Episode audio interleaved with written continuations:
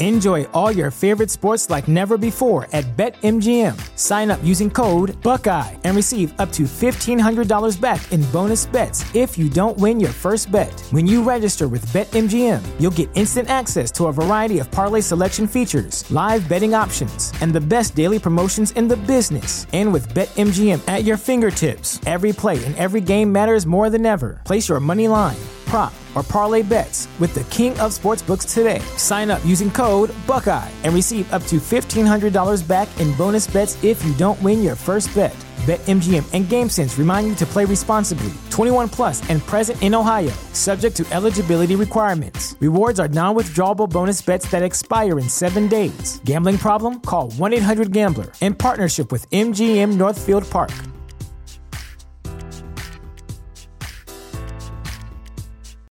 This is the story of the one. As a maintenance engineer, he hears things differently. To the untrained ear, everything on his shop floor might sound fine, but he can hear gears grinding or a belt slipping. So he steps in to fix the problem at hand before it gets out of hand. And he knows Granger's got the right product he needs to get the job done, which is music to his ears. Call, clickgranger.com, or just stop by. Granger, for the ones who get it done.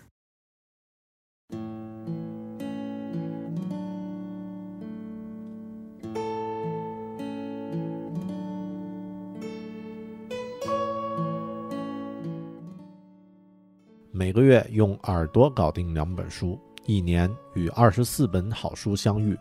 大狗熊陪你轻松阅读。月亮的月，读书的读，Read with Bear，狗熊阅读。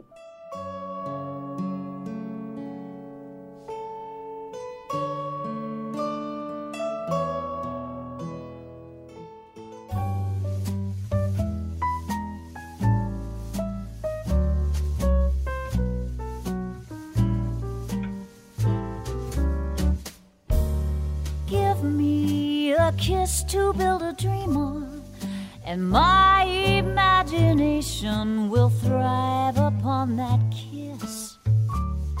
Sweetheart, I ask no more than this a kiss to build a dream on. Ooh, give me a kiss before you leave me, and my imagination The nation will feed my hungry heart.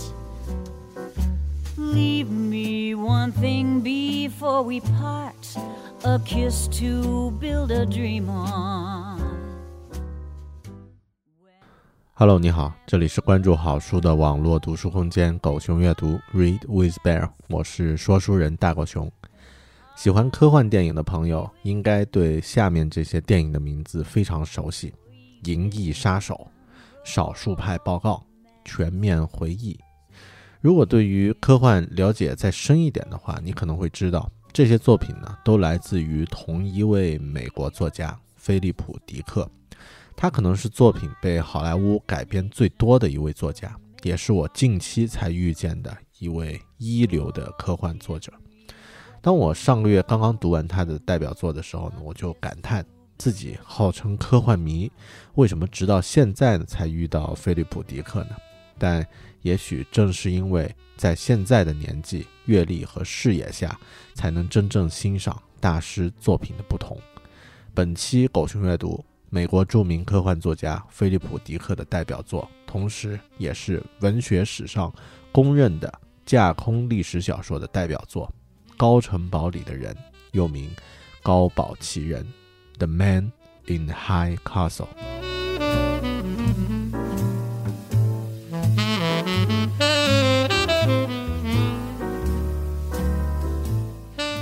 阅读《高堡奇人》这部书的经历呢，对我来说是一次非常不同寻常的体验。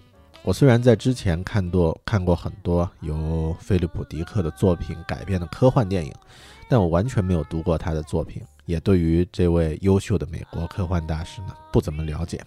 其实这恰恰是一件好事，正因为没有提前预设的期望和立场，《高堡奇人》这部小说呀才会对我，呃。才会给我如此巨大的惊喜和震撼。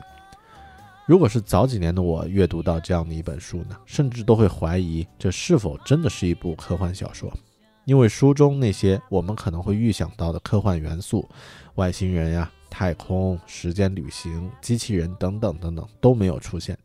整个故事的技术呢，也就是六十年代的日常程度，最多有提到纳粹研发的火箭技术和外太空探索而已。在故事里的人呢？和我们生活在这个现实世界的人们没什么不同，甚至在旧金山还有人力三轮车作为一种主要的交通工具存在，这算是科幻吗？但如果有一直收听狗熊聊科幻作品节目的朋友呢，有收听过我们分享特德奖的《巴比伦塔》那期节目的朋友呢，就可能会有这样的领悟了：科幻文学的真正魅力。并不在于描写那些因为科技发展出现的技术元素，而是在于提出这样的问题：如果什么什么，那么会怎么样呢？并且作者在，呃，将在某种假设下给读者呈现一个自洽的、符合其逻辑设定的故事与世界。从这一点来看呢，《高堡里的人》《高堡奇人》当然是科幻小说。他假设了二战轴心国战胜的情况，并且在这样的假设下。展开了一系列的故事。如果只是做到这一点呀，那么这部小说最多只能算是一部优秀的架空历史小说而已。但它最精彩的设定来自于最后的结局。书中所有的人物都是依靠着神谕啊，也就是易经的指导来作为人生的选择标准。虚构的小说《蝗虫之灾》描写了一个与书中的现实相反的世界，但最后我们发现，易经所说。那个虚构的世界才是内在真实的，而他们天天生活着的现实世界（打引号的啊）才是虚假的。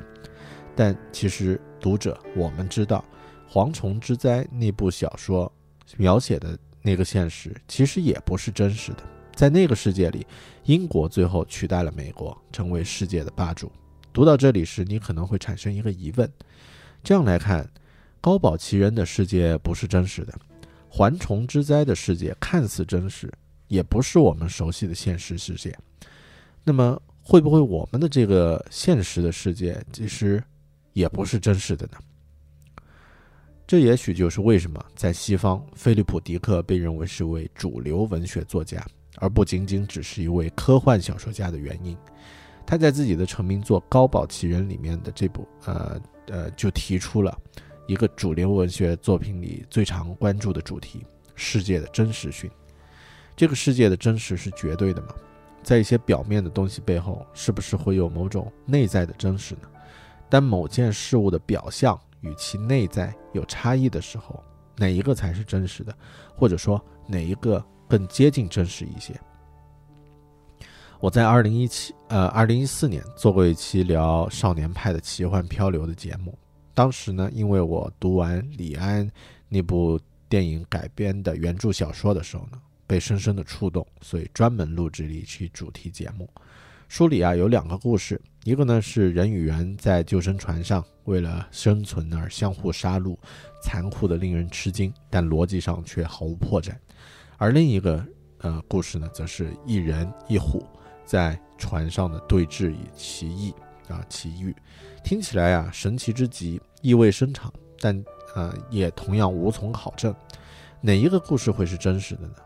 最终听到这两个故事的人们，不论是调保险调查员，还是啊去采访派的作者，都相信有老虎的那个故事才是真的。也许在人的心中，故事作为载体所呈现的内在的真实，对我们呢具有更深刻的意义。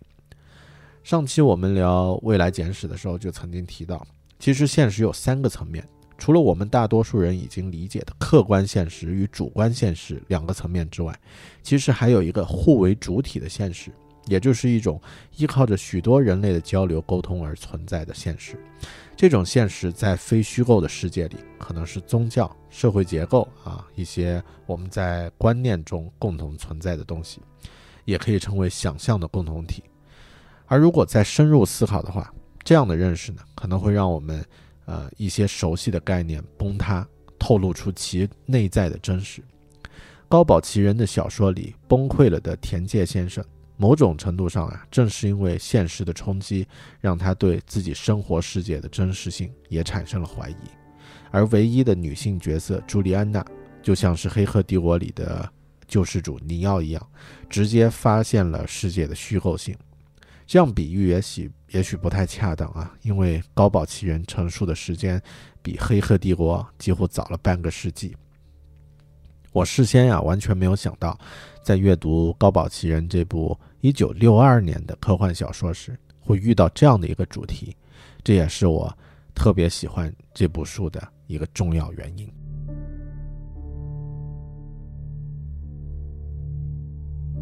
我们现在这个时代的读者和电视电影观众最熟悉的一种类型题材就是穿越小说了。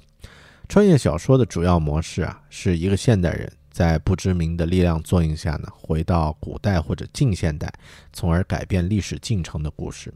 根据穿越的模式不同呢，又分为啊，又有很多啊，比如身体灵魂完整穿越，啊，灵魂附体穿越。啊，自身还原穿越啊，这个灵魂对穿，或者是古人逆穿越等等多种模式。这类故事呢实在是太多太杂，我就不详去举例子了。而其实穿越类小说呢，它只是架空历史小说流派中的一个类别而已。菲利普·迪克的这一部《高堡奇人》可以说是架空历史小说类别的重要里程碑。它虽然不是第一部架空历史小说。但是它却将这个类别确定了一种基调，对后来的其他作品影响非常大。那么，究竟什么是架空历史架空历史小说呢？架空历史小说呀，它的定义是这样的啊：alternate history 啊，或者叫 alternate alternative reality 啊，简称架空小说，也就是描写并非真实发生的虚构历史的小说。包括历史背景与未来啊都可以。小说的最大不同呢，在于故事通常会发生在一个作者以某些创作前提啊为基础所虚构的，或者是被改编的历史背景下，一个由作者随意设定的世界。一般呢有两种架空历史的方式，一种呢是有部分真实历史的事实，但有。与现实出入的设定啊，比如我们今天聊的这一部《高堡奇人》，还有一种呢是小说开展的故事背景呢是由作者所彻底虚构的，或者是啊被改变了的历史与未来。这类小说准确的呢应该定义为架空小说，而不是架空历史小说。啊，比如像我小时候啊，我在应该是在读大学的时候阅读的啊。日本小说家田中芳树的超长篇作品《银河英雄传说》就属于这一类背景完全虚构的架空小说了。它的背景与真实世界或者是真实的历史没有什么直接的联系，作者可以随意发挥的余地比较大啊。对于历史考据的要求呢也比较低。根据维基百科的记录呀，美国作家马克吐温的长篇小说叫《康州美国佬在亚瑟王朝》。啊，《A Yankee at the Court of King Arthur》这部小说写呃写自于一九呃一八八九年，他就开创了一百年后风行的穿越小说这一类型啊，被誉为穿越文的鼻祖。不过严格来说呀，这部小说不算是架空历史，只能算是穿越类的代表。在高宝奇人出版的前十年，啊，也有一部架空历史小说，同样是描写了一个美国的战争转折。那书名叫做《把银喜带来》，啊，它的英文名叫《Bring the Jubilee》，呃，听起来有点怪，这个名字啊，《把银喜带来》是一本由美国作家沃德摩尔编写，在一九五三年出版的架空历史小说。它的故事呢，其中与我们真实世界的分歧点呢，就是美利坚联盟国战胜了。啊，这个格里斯堡战役啊，最终呢，在一八六四年七月四日，迫使美利坚合众国向联盟国投降啊。最终呢，是美利坚联盟国胜出了南方独立战争啊，也就是美国南北战争是这个南方赢了，而不是这个北方赢了啊。但这部小说仅仅是有了一个架空历史的创意，在内容和深度上，和高堡奇人差的还很远。很远。顺便打个岔啊，在一九六二年这一年出版的小说里呢，除了高保奇人横空出出世之外，另外也有一部同样伟大的小说，是安东尼·伯吉斯的《发条橙子》。这部小说呀，在一九九八年被美国现代图书馆评为啊二十世纪百大英文小说啊啊，读者投票呢在五十五位。啊，二零零五年的时候又被《时代》杂志排呃选为百大英文小说啊，呃说说起来，《时代》杂志选的百大英文小说里面也有一部这个啊菲利普·迪克的作品啊。很巧的是，《发条橙子》和《高保奇人》呀，其实都属于科幻小说的类别。以后我们有机会也会来分享《发条橙子》的故事，那个部故事就要比《高保奇人》要黑暗。要残酷的多。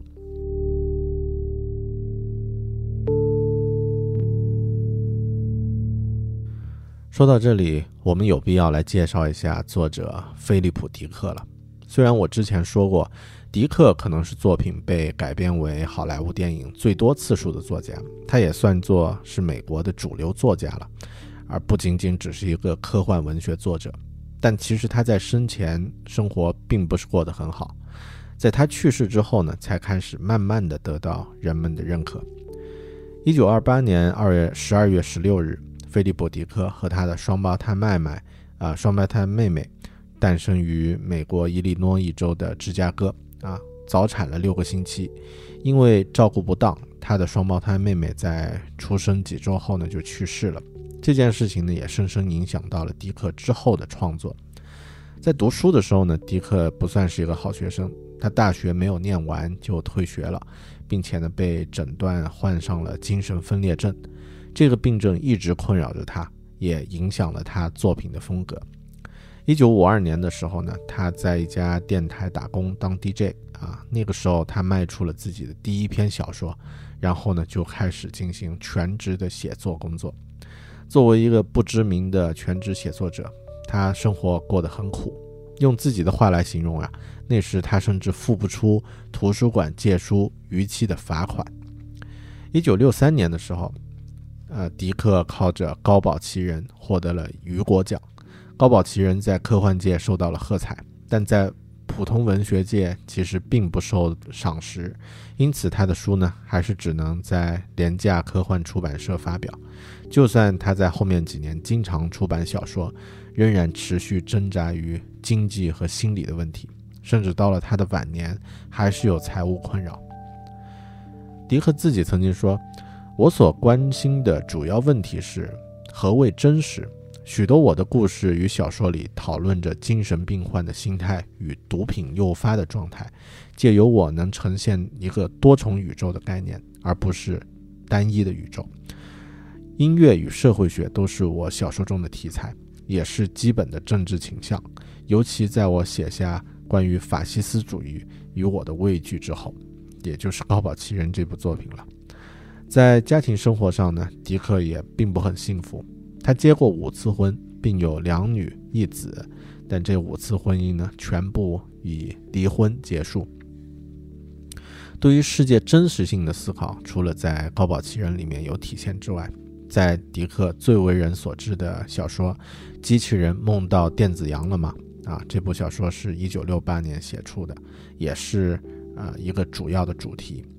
这部小说改编的科幻电影《银翼杀手》呢，可能是二十世纪最杰出的一部科幻电影了。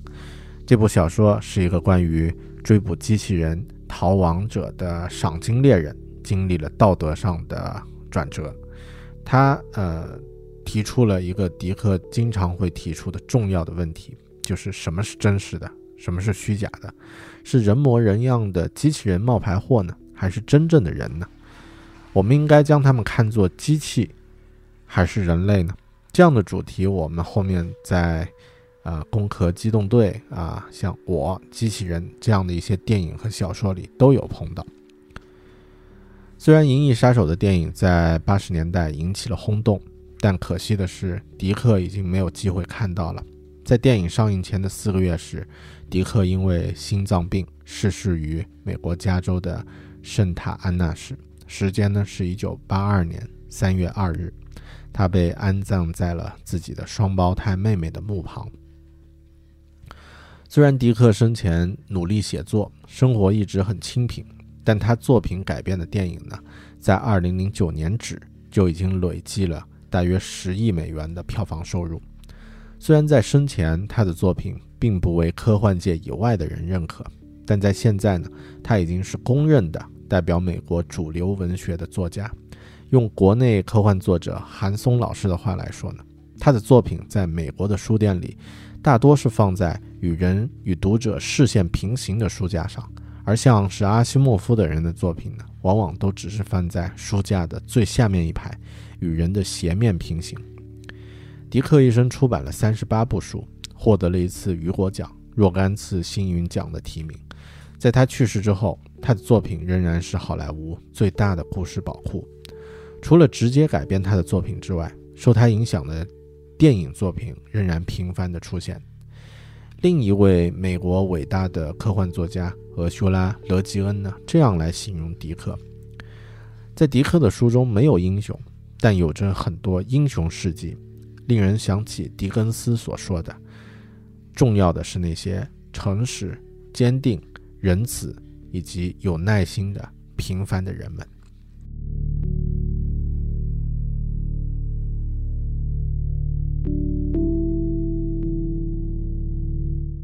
您刚刚收听的是狗熊阅读分享的书《高保奇人》中的部分精彩内容。这本书的完整分享音频仅对狗熊阅读的会员提供。除高音质完整音频之外呢，会员还将获得这本书的视频快评、原创读书笔记与精美思维导图。加入狗熊阅读会员，一年可以获得二十四本好书的知识精华与营养，用耳朵轻松读好书。狗熊阅读不是机械的重复诵读书的内容，而是加入了大狗熊个人的看法与见解，有温度的陪您一起读好书。请登录狗熊阅读的网站三 w 点 readwithbear 点 com 查看详情并加入。我和其他喜欢读书的小伙伴们在那里等你。顺便说一句，狗熊阅读的微信店铺“狗熊频道”也正式上线了，大家可以搜索我的微信订阅号。呃，狗熊有话说，在下方的菜单呢有进入的途径，可以在微信中直接呃在线收听所有狗熊阅读的会员节目，大家可以通过微信和我联系。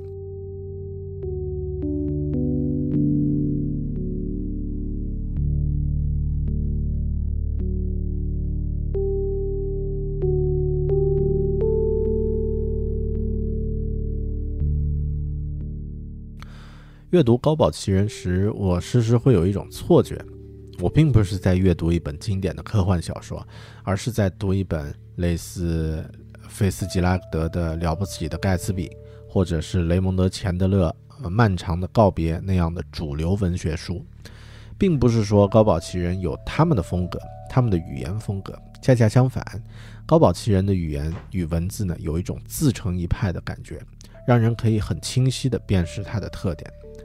怎么说呢？他就像是一个身着黑色服装的阴郁男子，在质疑着自己存在的意义，啊，还有世界的真实性。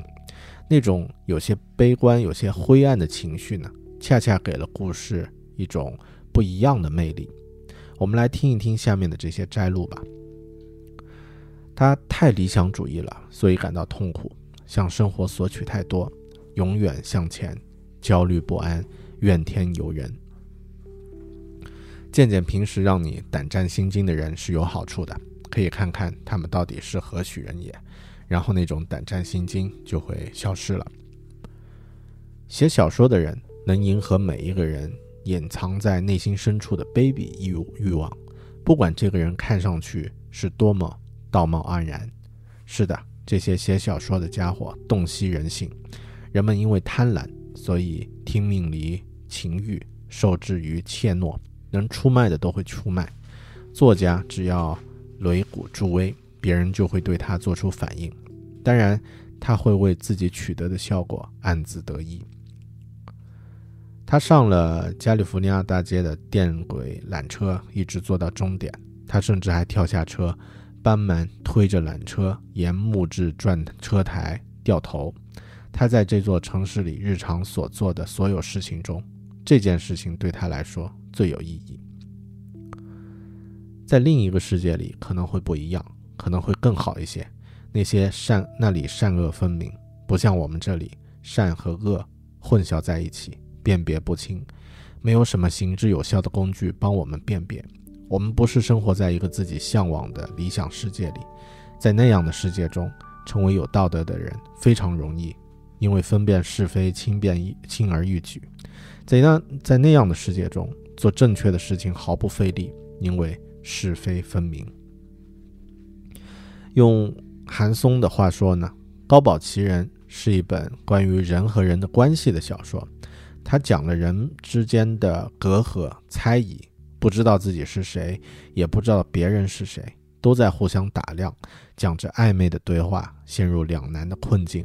即使是占领者，德国人和日本人也活得很累。这好像是一部存在主义的小说，甚至啊，这个书里的人物会有大段大段的心理独白，与我们印象中的呃迪克改编的。动作科幻电影的那种故事感觉完全不同。比如在故事里，日本人田介在信仰动摇时的这段文字，就有着一种一般科幻作品中罕见的文学性。我给大家读一读。但是他想，精神失常是什么意思呢？这当然要从法律上界定。我指的是什么呢？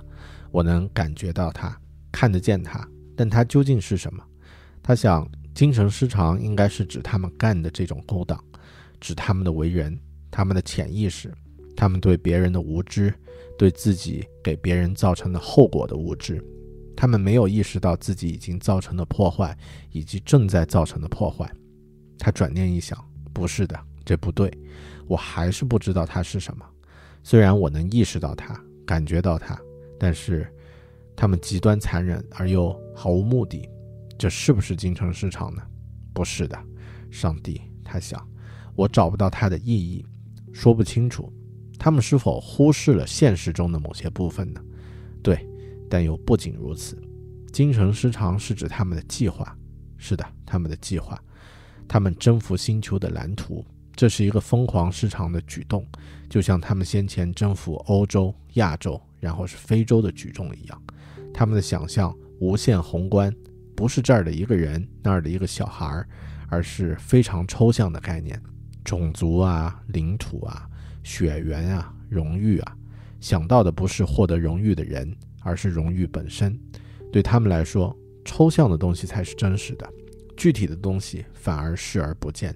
他们看重的是优秀这一品质，而不是这个那个优秀的人。这就是他们的时空观。他们看穿了此时此地，进入到。遥远广阔的黑暗深处，进入到无始无终的永恒之境，但对生命来说，这却是灾难，因为最终将会没有生命。远古时代只有空气中的尘埃与热氢气，再没有别的什么。这种状况会再次出现，现在只是一个过渡。宇宙的进程不断向前，把生命压碎，让它们重新变成花岗岩和沼气。历史的车轮滚滚向前。所有的生命都是短暂的，而那些那些狂人回应了花岗岩与尘土的呼唤，回应了无生命物质的需求。他们想助自然一臂之力，然后他想到，我知道为什么了。他们想成为历史的代理人，而不是被历史抛弃的人。他们认为自己拥有与上帝一样的能力量，像上帝一样无所不能。这就是他们疯狂的根源。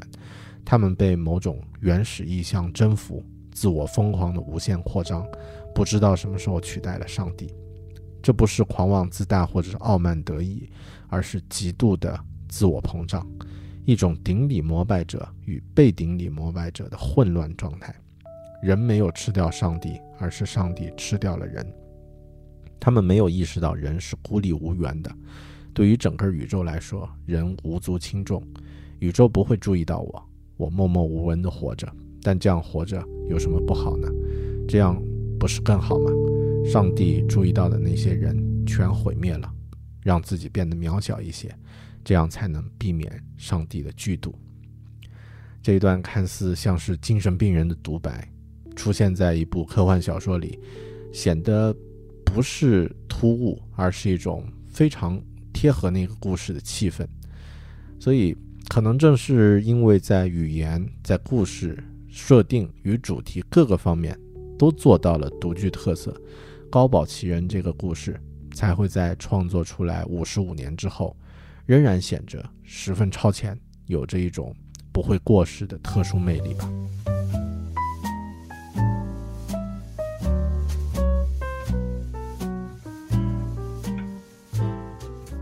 聊到这里，我们这期分享菲利普·迪克的《高保奇人》专题节目啊，也差不多要结束了。作为喜欢科幻的读书人呢，我在狗熊阅读里分享过不少科幻作品。但因为我整体来说，对于科幻、对于科技与未来，相对还是充满乐观的，呃，这个原因，我分享的科幻以及科技类的书籍呢，大多以乐观主义为主。比如科幻小说《永恒的终终结》，啊，你一生的故事，科技著作《必然富足》等等，都是这样。但科幻的作用呢，不只是给人提供一个对于未来的美好想象。它同时呢，也可以预言未来的黑暗。菲利普·迪克的作品就是这样。但哪怕他写的故事呢是极端的黑暗的未来科幻场景，其中的人物充满惊恐与忧虑，却又在内心深处不放弃梦想。而在这样黑暗的环境中，微微闪光的那些人性呢，正是他的作品持续打动着我们的重要原因。哪怕这种人性的闪光。是如此微小，它也会像暴雨中的眼泪那样动人。感谢您收听狗熊阅读，我们下本书里再见。a kiss to build a dream on.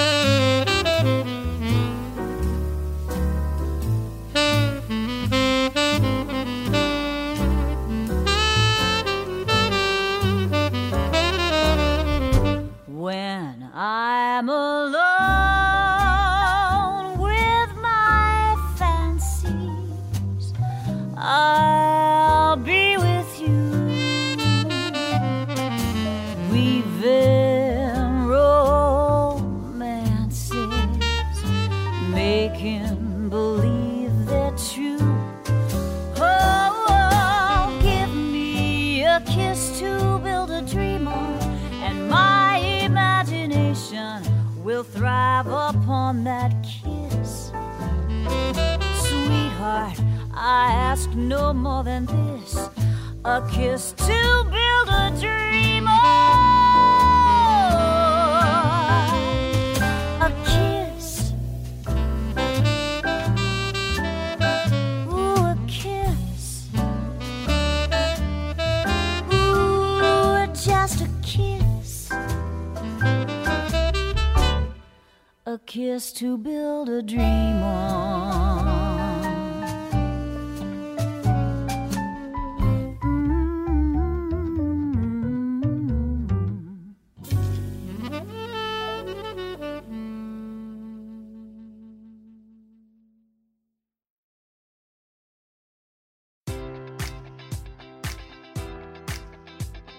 Enjoy all your favorite sports like never before at BetMGM. Sign up using code Buckeye and receive up to $1,500 back in bonus bets if you don't win your first bet. When you register with BetMGM, you'll get instant access to a variety of parlay selection features, live betting options, and the best daily promotions in the business. And with BetMGM at your fingertips, every play and every game matters more than ever. Place your money line prop, or parlay bets with the king of sportsbooks today. Sign up using code Buckeye and receive up to $1,500 back in bonus bets if you don't win your first bet.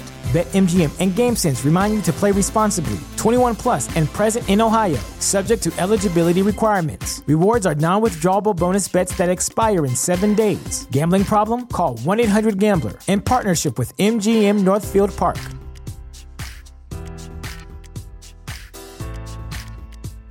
This is the story of the one.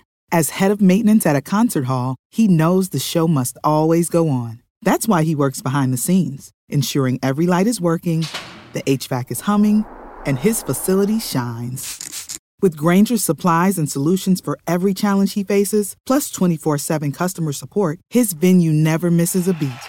Call quickgranger.com or just stop by. Granger, for the ones who get it done.